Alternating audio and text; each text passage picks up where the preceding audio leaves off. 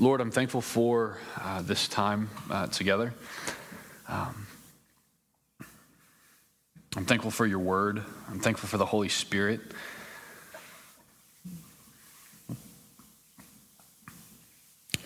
Lord, I'm aware that none of us would have a pure desire to gather together, fellowship, pray, study the word, and worship in song, if not for a work outside of us. If not for you reaching down in your grace while we were still sinners, we would not be here on our own. We would not choose to read the word. We would not choose to pursue holiness and to put the glory of someone else on display in our lives. So the fact that we have that desire, the fact that we are here, and the fact that we have the word and that we could have any understanding in it is completely owing to the fact that you are a sovereign God, more compassionate and merciful than we could ever understand. And we want to make very clear that we humble ourselves before you tonight. As we're in the word, let us not use it as something that makes suggestions for our lives. Let us not use it as something that gives us ideas for living that's more pleasant. It is so much more than that. Lord, as we've been going through Exodus, I'm realizing that in a lot of ways we're moving backwards and we're beginning to really have understanding, true understanding, in things that are sort of common to us daily. Things like worship and sacrifice and anointing and holiness and unto the Lord all find their real meaning in these things that you are breathing out to your chosen people, Israel, in those first days as they're experiencing freedom from Egypt. Lord, you are so good. I pray that you would guide our time according to your purposes. Let us increase in understanding of your will so that we can increase in obedience for your glory. We love you very much. We pray these things in Jesus' name. Amen. Exodus 30 has kind of surprised me. I actually, the plan originally a few weeks ago was to try to cover Exodus 30 and 31 in one night, and then maybe get to 32 tonight particularly. And I'm hoping we get through the rest of 30 tonight. It's just, as you dig into it, you realize, my goodness, there's a lot there. I thought it was just a few extra tabernacle details on the end of the story, and sometimes that's why you need to spend more time in the Word. I've read through it and journaled through it and still didn't realize even closely, even remotely, what was here. And so I'm hoping we can get through the rest of Exodus 30 tonight. Last week we began Exodus 30, and one of the things we've always considered is if it doesn't speak of Christ, it doesn't really speak to the Christian. And so we always ask, well, where do we see Jesus in this? You know, every aspect of the tabernacle, its furnishings, the priesthood, the sacrifices, all of it has something to say about Jesus. And if we look closely at it and we pray through it, we have found in every single circumstance, including these last four details, we see Christ in every aspect of the tabernacle and the temple. We see how he's moved, what he has done, what he is doing, our responsibilities therein. It's very, very detailed, and it's deep, and it's good, and it's rich, and it blesses God's people to understand God. So last week there were two altars. There's two particular altars that we've looked at. Do y'all remember what they are? The altar of incense, which was made of what? Gold. Okay, and what was the other one? The bronze altar. And what was that used for? Sacrifice. Okay, so what is the difference in how we see Christ in the bronze altar and how we see Christ in the golden altar of incense? There's a distinct difference in how we saw Christ in each of them.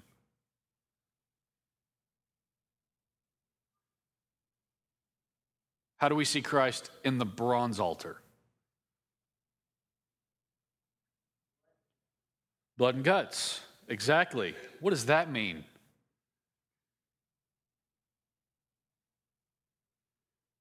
Yeah, Christ was the sacrifice that allows us to be accepted by God. What's the word that means wrath absorber? Propitiation.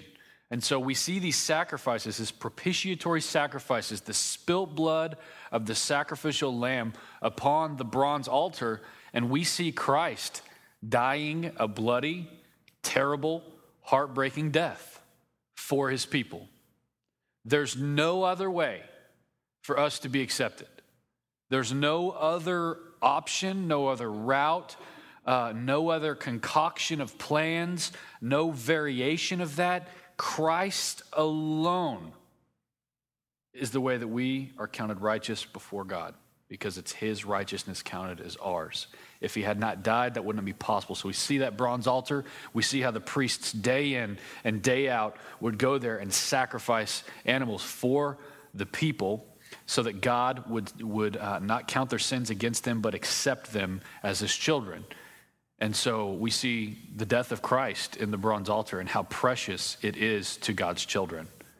How do we see Christ in the golden altar of incense?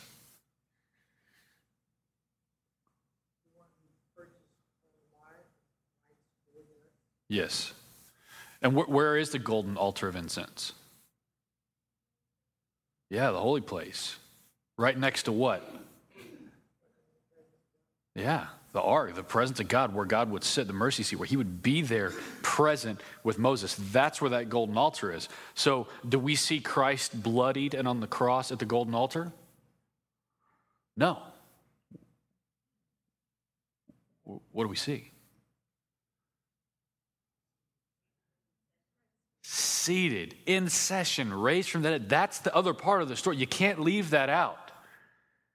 Sometimes we share the gospel and we leave out really important details and we don't realize. It's like, you need Jesus. Okay, I accept Jesus. Fantastic. See you later.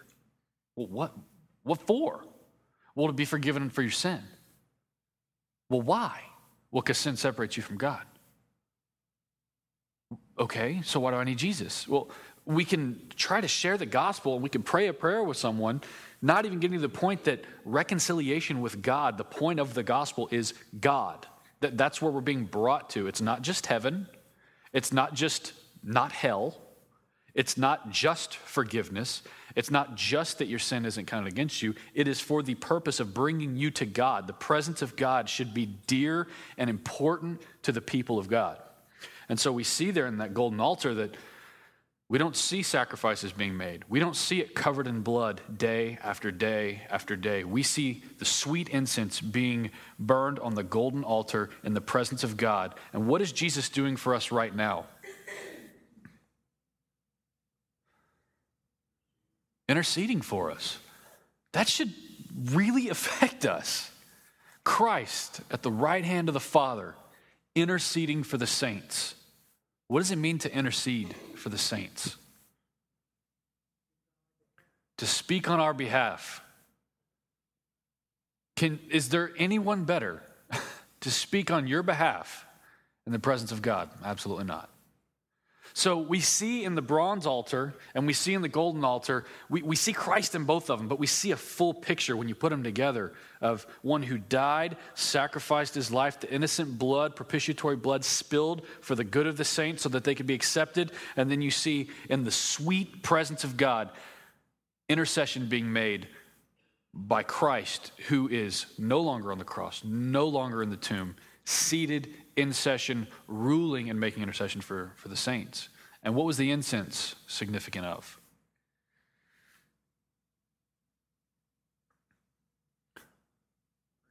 The prayers of the saints. We'll come back to that in a second. What was a census tax for and not for? We'll start with the latter. What is a census tax not for? Yeah, you're not buying forgiveness. It's weird. When you're reading through all of this, you see these things going on. You're like, oh man, we could never earn that. God made a way.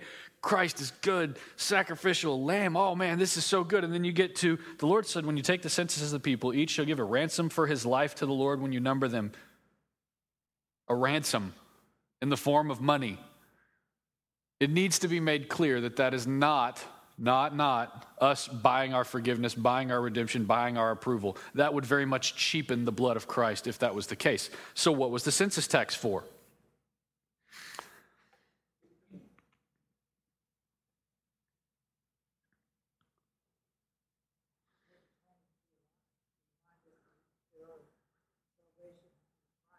Yes, there's a price for salvation. You're not buying it with the census tax. You're acknowledging every one of us.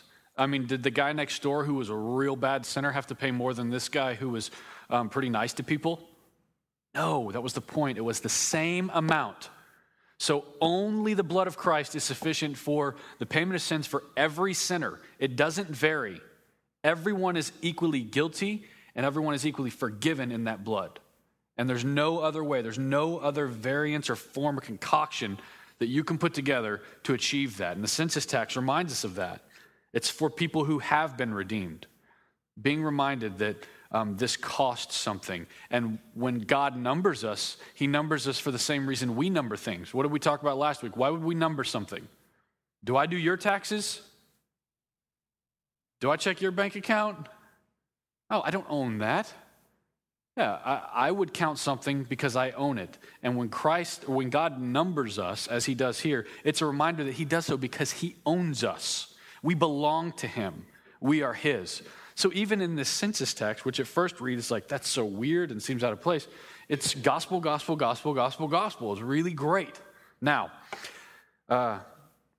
Christ in the census tax was seen in equally guilty, the same amount, and only the blood of Christ will suffice. And redemption views all men on the same level before God.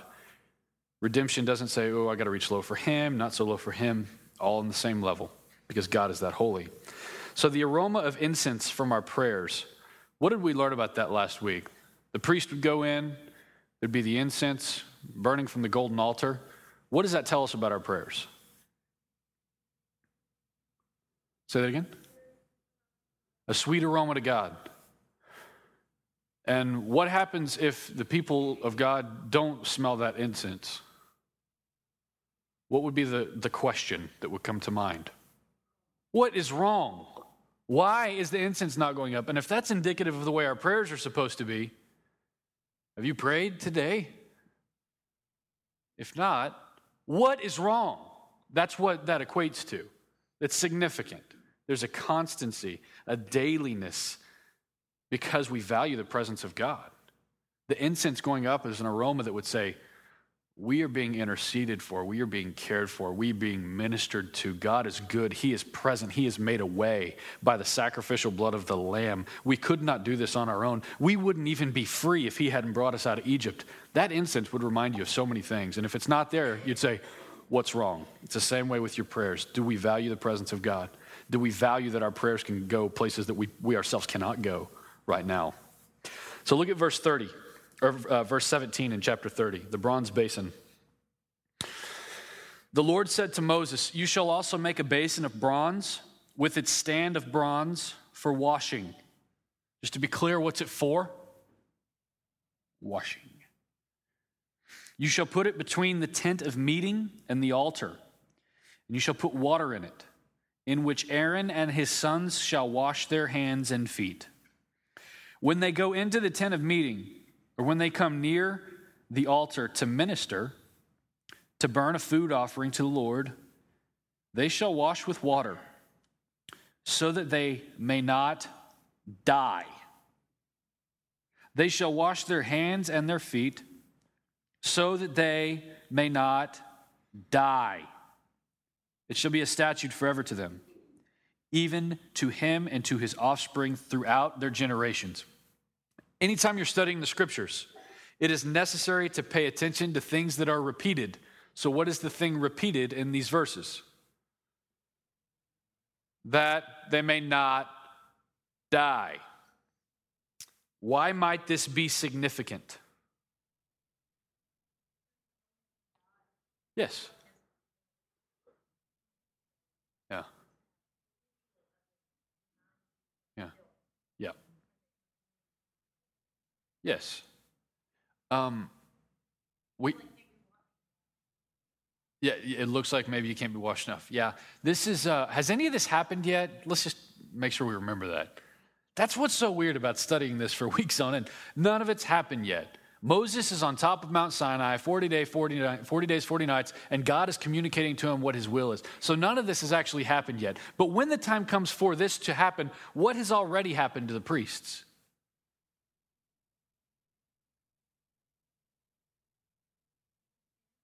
Yeah. They're preparing, and they were prepared. How were the priests consecrated before they would ever go in and wash their hands and feet? They were anointed, covered in blood. What about before the covered in blood part? Yeah, they were washed, head to toe. Holy garments, priestly garments, remember that. And then those priestly garments covered in blood. And then anointed with oil. So they've already been washed head to toe, yet still daily they have to wash their hands and their feet. What are they doing which would cause them to need cleanness? Yeah, offering sacrifices. Before who? God. They're going into the tent of meeting.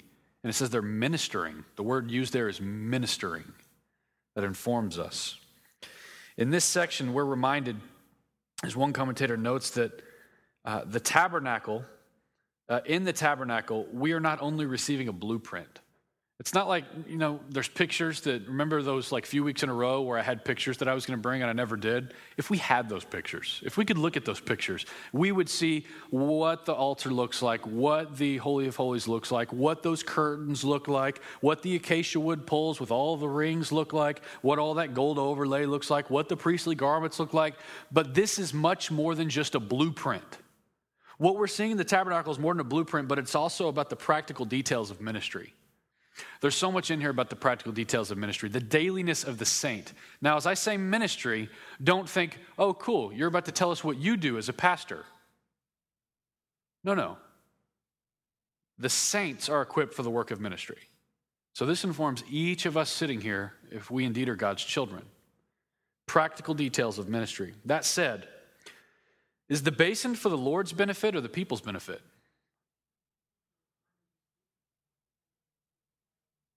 Yeah, a reminder to the people to not casually approach God's word. Particularly, how would we be doing that casually if we didn't wash?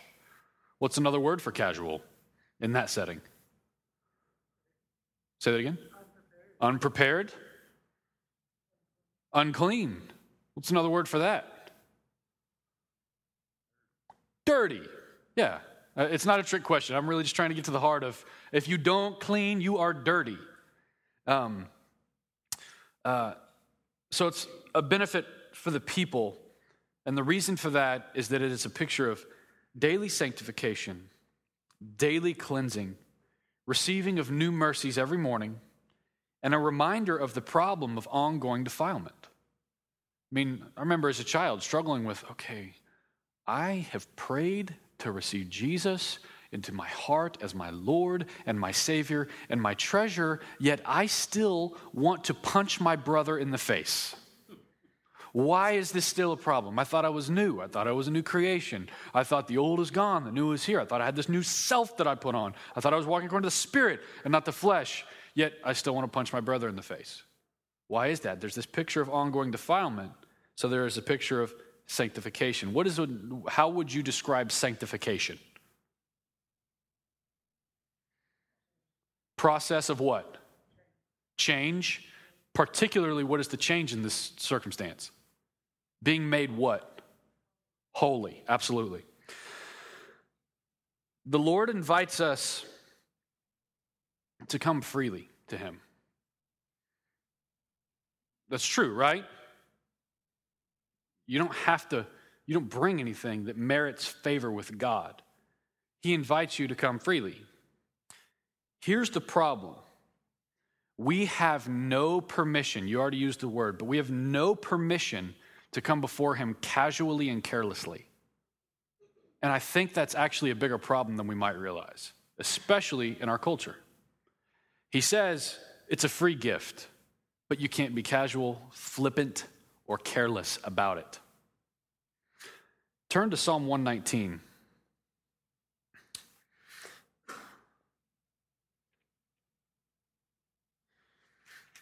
As you turn there, before we read the verse, I have a question for you. For us today, what is the difference, which will likely play out in how it looks, but what is the difference for us today between approaching the Lord freely in a solemn and holy manner and approaching him freely in a casual and careless manner? How's that going to be different for us today?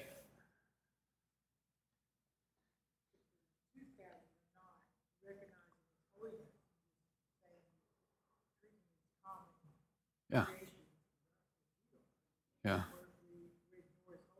Yeah. Yes. Yeah, that's a huge sign of casualness, is when we begin to feel as though holiness doesn't matter as much as it absolutely should. We really don't recognize our sin. Not recognizing sin. Do you come before God?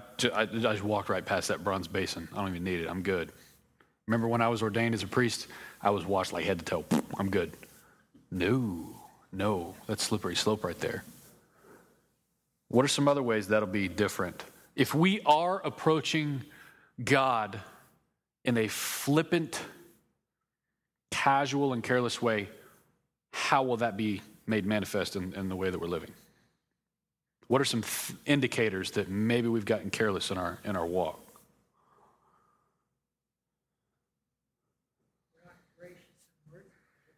Mm-hmm.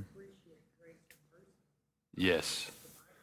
Yeah, not gracious and merciful is usually an indicator that you're not appreciating the grace and mercy. And a lot of times that will be played out in your parenting, if you're a parent. Words are empty. And how is that made known? How would someone know your words are empty?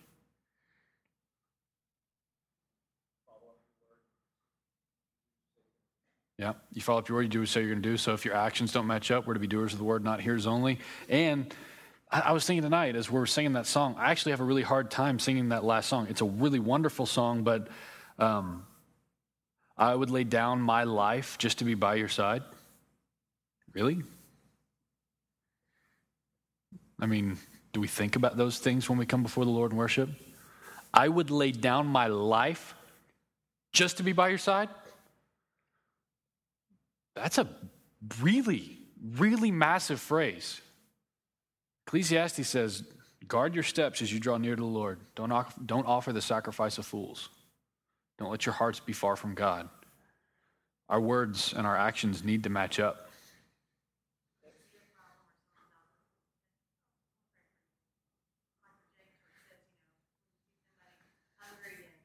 Yeah. Yeah. Mm-hmm.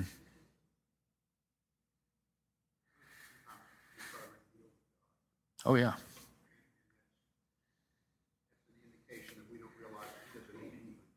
Yeah.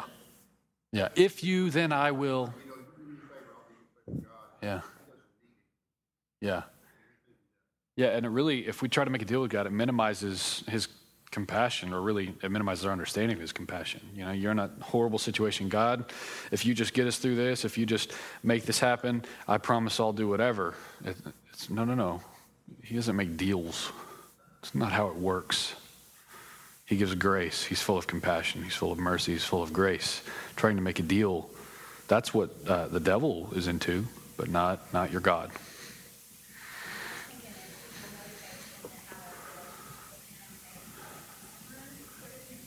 Yeah. Yeah.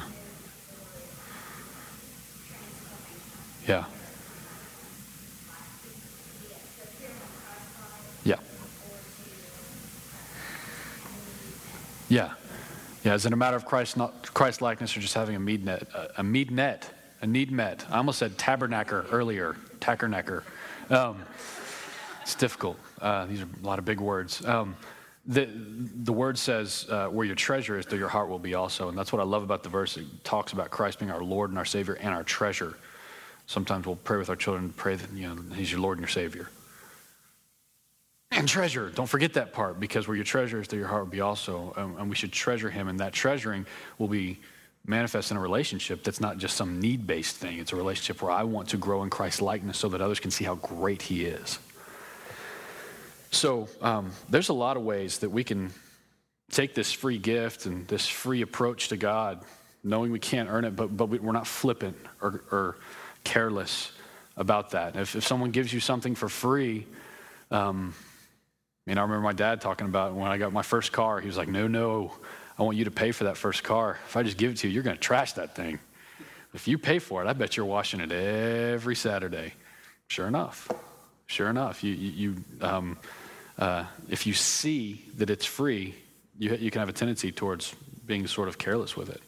But that's not, he invites us and allows us to come freely, but we have no permission anywhere in the word to come carelessly and casually. Psalm 119, verse 9. So we're looking at purity in our walk, and it says, how can a young man keep his way pure? By guarding it according to your word. So how does this inform the way that we wash today?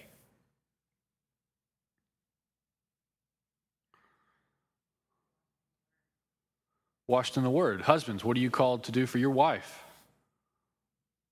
Ephesians 5. Wash in the water of the word. It goes for you too. That's the same way a young man keeps his way pure. It's not just like, well, my wife's very needy. She's a weaker vessel.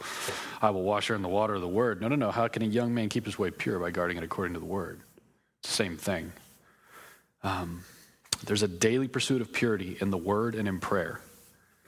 And for that not to be important to us would be the equivalent of the priest totally neglecting the bronze basin. Like, I'm good. I'm fine. I'm clean. Let's do this thing. What do we have? What's the responsibility today? There's this picture there of, there's a dailiness about it, washing your hands and your feet. Your hands are indicative of everything that you do. Your feet are indicative of everywhere that you go. So all of your life, like Romans 12 says, live for the worship of God. As I was preparing this study, this was actually the point where I had to stop. I just had to stop. I'm sitting in my office, and I saw the reality that God wasn't only concerned with what I was doing, but how I was doing it. I'm preparing a study.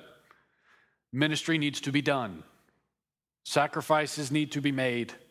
Clarity needs to be hopefully achieved in some way. And so I'm preparing the study, and I'm going through, and I had to stop right there at the bronze basin. I don't want to be sensationalizing of this or overly dramatic about it, but I was grabbed, sort of arrested by this reality that he didn't just care about what I was doing, but how I was doing it. It's the same for all the saints. Remember, it's not just the pastors who are ministers. Y'all are equipped for the work of ministry as saints. What I heard was God saying, the work of ministry is important, and fellowship with me is a blessing. But before you endeavor upon either of those things, consider your own cleanness. Have you washed? Have you confessed your sins with the hope of healing, as it says in James? Confess your sins to one another so that you may be healed. As a nation of priests and a royal priesthood, we need to hear God saying to us that uncleanness results in what? Death, that you may not die. We can have this free gift and be absolutely careless with it, to where we go days, months, weeks, years, not taking seriously how precious it is to be accepted by the Lord and to have his presence. When, mm-hmm.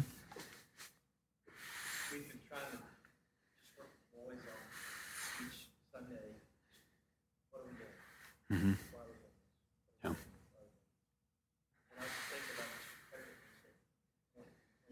Mm-hmm.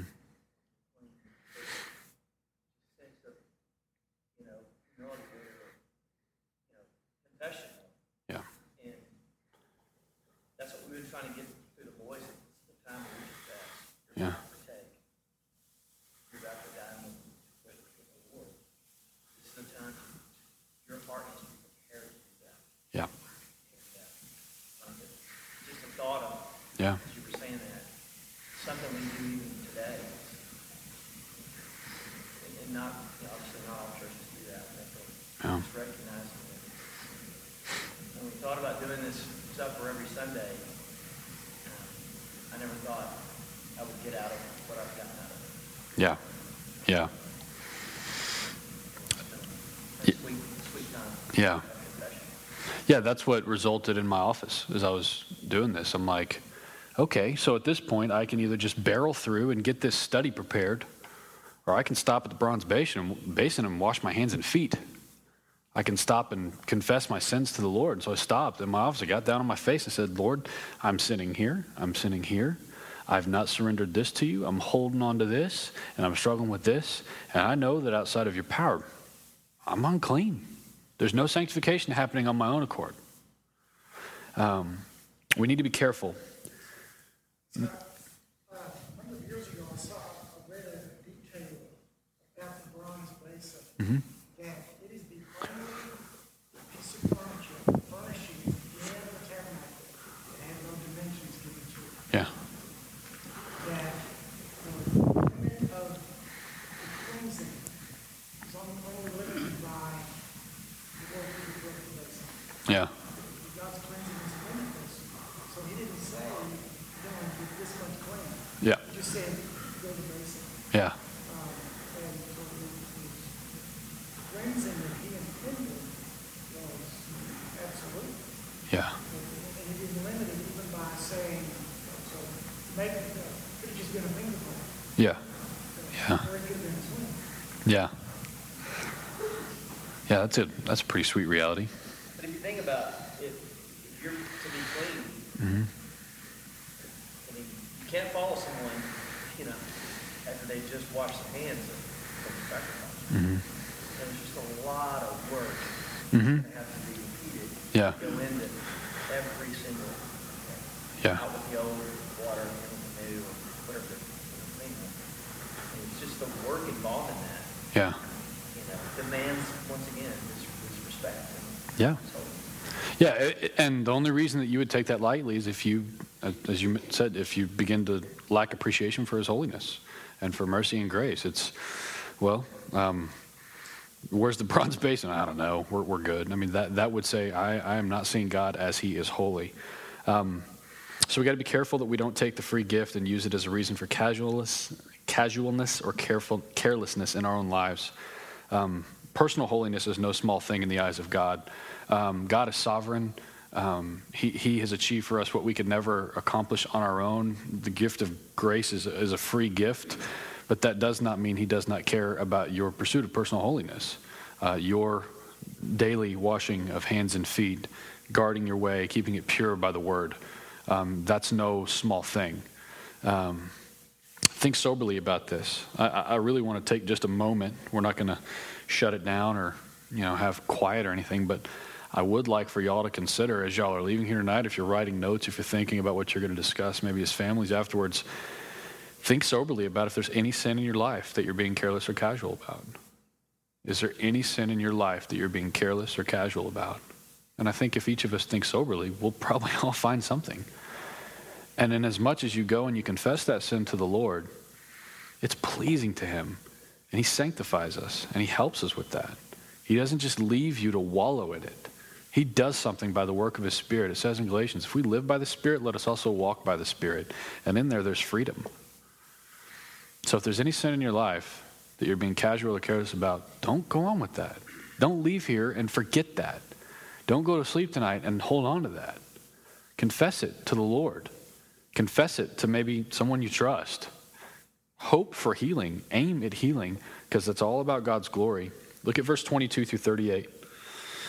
The Lord said to Moses, take the finest spices of liquid myrrh, 500 shekels, sweet-smelling cinnamon, half as much, that is 250. I like that they specify that. Half as much, 250 for you math geniuses. 250 of aromatic cane, 500 of cassia, according to the shekel of the sanctuary, and a hin of olive oil. And you shall make of these a sacred anointing oil blended as by the perfumer. It shall be a holy anointing oil. With it you shall anoint the tent of meeting, the ark of the testimony, and the table, and all its utensils, and the lampstand, and its utensils, and the altar of incense, and the altar of burnt offering with all its utensils, and the basin and its stand. You shall consecrate them, that they may be most holy. Whatever touches them will become holy. You shall anoint Aaron and his sons, and consecrate them, and they may serve me as priests. And you shall say to the people of Israel, this shall be my holy anointing oil throughout your generations. It shall not be poured on the body of an ordinary person, and you shall make no other like it in composition. It is holy, and it shall be holy to you. It is holy, and it shall be holy to you. Whoever compounds any like it, or whoever puts any of it on an outsider, shall be cut off from his people. The Lord said to Moses, take sweet spices, stacte, onycha, and galbanum. I have no idea if that's how you say it, but you just say it confidently and people believe you. Sweet spices with pure frankincense, of each shall there be an equal part, and make an incense blended as by the perfumer, seasoned with salt, pure and holy. You shall beat some of it very small, and put part of it before the testimony in the tent of meeting, where I shall meet with you. It shall be most holy for you, and the incense that you shall make, according to its composition, you shall not make for yourselves. It shall be holy for you to the Lord. Whoever makes any like it to use as perfume shall be cut off from his people.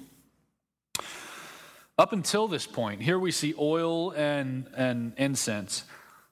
And up until that point where you see oil and incense, what are the two elements that we've seen used for sanctification in the temple? There were two other elements that we would see used for sanctification. Do you remember what they are before oil and incense? Blood and water. Way to go. Pretty good. Thought we'd take more time on that. The blood was for propitiation and the water was for cleansing. Now, what has to be done with the anointing oil? Like, what were they going to do with it? What do you use anointing oil for?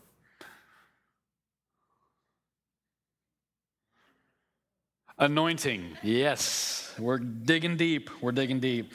What does it mean to anoint? Say that again. Yeah, to pour it on. Yeah, the actual literal meaning is to rub it or pour it on is what anoint means. And in doing that, what you're doing is you're setting apart something as special.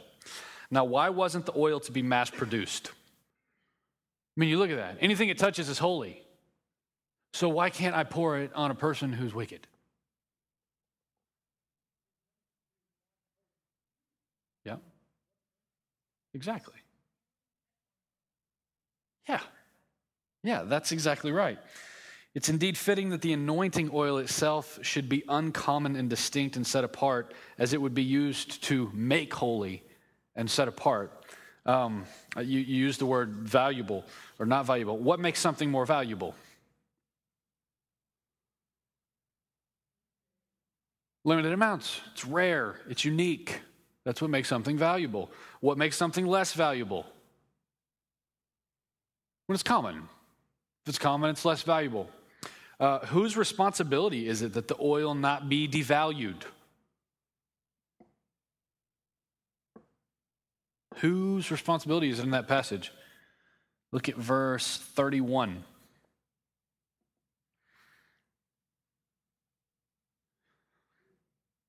Who? Whose responsibility was it that it be kept holy? Yeah, generations. The people of Israel.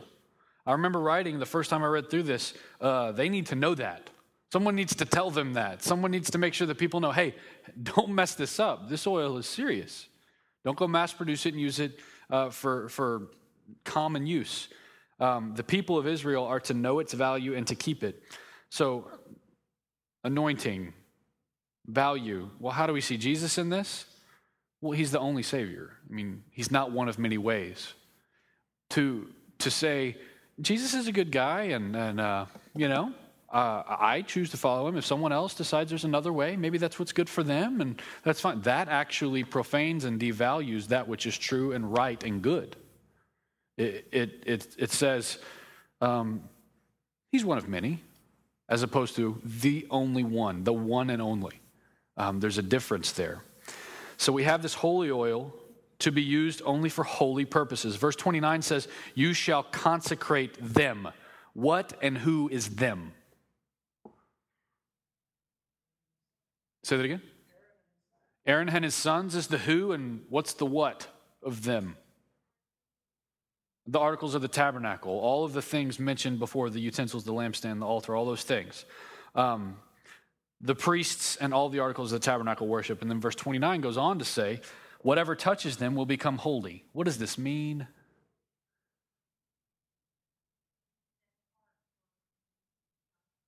Yeah, set apart for God's use. Are we talking about magical transformation? Ding! No, obviously not. The objects connected with the tabernacle worship, listen to this, were anointed as a sign of the Lord's recognition, as a sign of the Lord's acknowledgement and approval of them as items to be used exclusively in his service, acceptable to God and effective for worshipers. This is what's okay, holy. The oil touches those things God approves of, holy. It makes them holy. Not in some magical transformation, but in as much as it is God who is most holy and only resides in the Holy of Holies says this is cool and good for God's people and pleasing to him. That's what's good. That's what we're going with. Now, today, how can we know if someone or something is truly anointed? Anointing is thrown around like a piece of trash in a lot of circles. Oh, the holy anointing over here. Holy anointing on that fake plant. How can we know true anointing? That's good. That's good. My wife bought some anointing oil, so it must be anointed and all that it touches. They said it was. Yes. Yes. At the spiritual store, right? How can we know? Fruit of the Spirit. How else can we know? Is this right? Is this good? Is this anointed? If I'm asking, is this anointed? Ultimately, I'm asking, does God approve of this? Does God see this as holy? Does anyone know what 2 Timothy 3:16 says? Just off the top of your head at all? Yes. All scriptures breathed out by God and profitable for reproof, correction, and training in righteousness, that the man of God may be equipped for every good work. How do we know if it's anointed? Does it say it in here? Small groups are not anointed. But what we hope to accomplish through them is fellowship, evangelism, and making sure we are not only hearers of the word, but doers also. Those are anointed things. Holy. God approves. But if 2 years from now, small groups is turned into a book club with dinner, which that's possible. If we're not careful, what are we going to do with small groups? What are we going to do? Well, let's read this book. Okay, well, what is all right? Well, make sure y'all have dinner. It could turn into a book and dinner club within a couple of years if we're not careful. Is that anointed? No. That's why we have to be careful about what we say is anointed and not anointed, pleasing to God and not pleasing to God. Because we could say, every other church in the area, y'all need to do small groups. That's pleasing to God, holy and anointed. No. If we said evangelism's not negotiable, fellowship's not negotiable, and being doers of the word is not negotiable, that's true. That's good. So do you see what I'm saying? We have to be careful because what we can do is find good ideas, things that we would say are a worthwhile endeavor, and then we try to make that thing holy, and then as long as we can get people to keep following, we make an idol of it, and it's bad. I've told y'all about how in 2002, I had a failed Taco Bueno church endeavor in my life, where I was sort of frustrated with the church, a little bit disenfranchised. There was this cool Taco Bell building when they used to be adobe and cool, and they always smell a little funny, and it was a building, and I thought, man, I want to start something there. I want it to be like a place for, it'll be better than church. Lucky lightning didn't strike right there. And it'll be true and good, and we'll have good music and not crummy music, because I'm tired of Christian music all being lame. And we'll have like a cafe and good coffee, and it'll be good fellowship. It'll just be a place where it's not full of the typical backbiting and bitterness in church. And I'm like bitter in my words as I'm saying that. And what I saw that as this like anointed thing where I'm like, that's good. I'm going to do that. Anointed. God approves. We're moving forward. No. Thank the Lord They don't give loans to young people without jobs. We go to the Word and we stay in the Word. That's the point. If I would have done that, I would have set myself against the bride of Christ, the local church. That's what would have happened. Thinking it was anointed and holy and approved of by God and better than what he was actually saying is what's right. You should be able to walk through junk with people. You should be a member of a church where you know that people are going to stink, people are going to fail you, you're going to fail people, y'all aren't always going to make the right decisions, there's going to be issues that you have to work through, but guess what? The gospel is what helps you do that. Christ has made it so that y'all can be reconciled no matter the circumstance. Christ has made it so that you don't bow down to bitterness and try to pursue something in place of it. You can actually work through that. You can be reconciled. God is that big. The gospel is that powerful. The love of Christ covers a multitude of sins, your sins and the sins that have been committed against you. So the point of this is we got to go to the Word and we got to stay in the Word. At the end, we see the incense, and it's a sweetness to the Lord's delight, only in as much as there is exact preparation and exact ingredients. So we got to be careful in the way we move forward. We got to make sure, am I just trying to take good ideas and move Godward?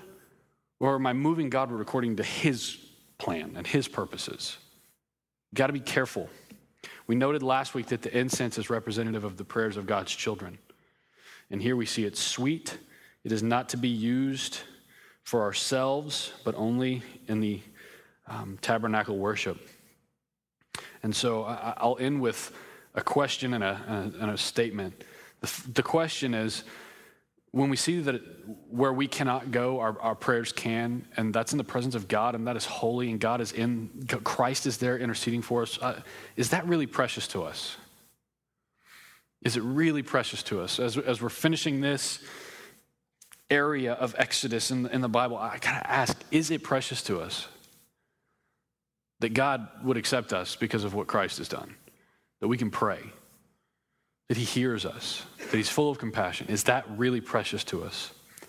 The thing that we've seen in these previous chapters in Exodus, and really since January as we've come back into this study, is that these tabernacle realities, more than a blueprint, but showing the particulars of practical ministry, these tabernacle realities are the foundational truths that will keep Israel grounded in their worship as their conditions change in the coming generations. And so it is with you. Since 2003, the conditions have changed a lot for Crosspoint. We're in a different building. There's a bunch of different faces that weren't here early on. There's been change. There's been growth. But as we move forward, it is this truth and this reality for Israel, the tabernacle realities, and for us even, these tabernacle realities that say this is what the worship of God looks like. Conditions will change. Times will change. Trends will develop and go away. Culture will say this is important, and then they'll say this is important. But this is how the people of God move. This is how we remain firmly grounded in our worship throughout the generations. This is how we make sure that our great-grandchildren aren't worshiping someone completely different than we're worshiping right now and thinking they're doing the same thing. This is how we make sure of that. We have to treat it seriously. I think this Exodus study has been very, very sweet and surprising in a lot of ways. And it's all about Jesus. It's all about the gospel. It's all about how he's moving and always has moved. And we are blessed and encouraged and informed by it. Let me close in prayer. Lord, we love you very much. I'm thankful for our time in Exodus, and I pray that it would continue to inform us in our movement, and that we would not take our good ideas and hope you'll just bless them, but that we would ask, is this in line with the Word? Is this good idea or this innovative thought, is it in line with the Word? Or are we just taking something that's holy and treating it as common? Are we watering down truth?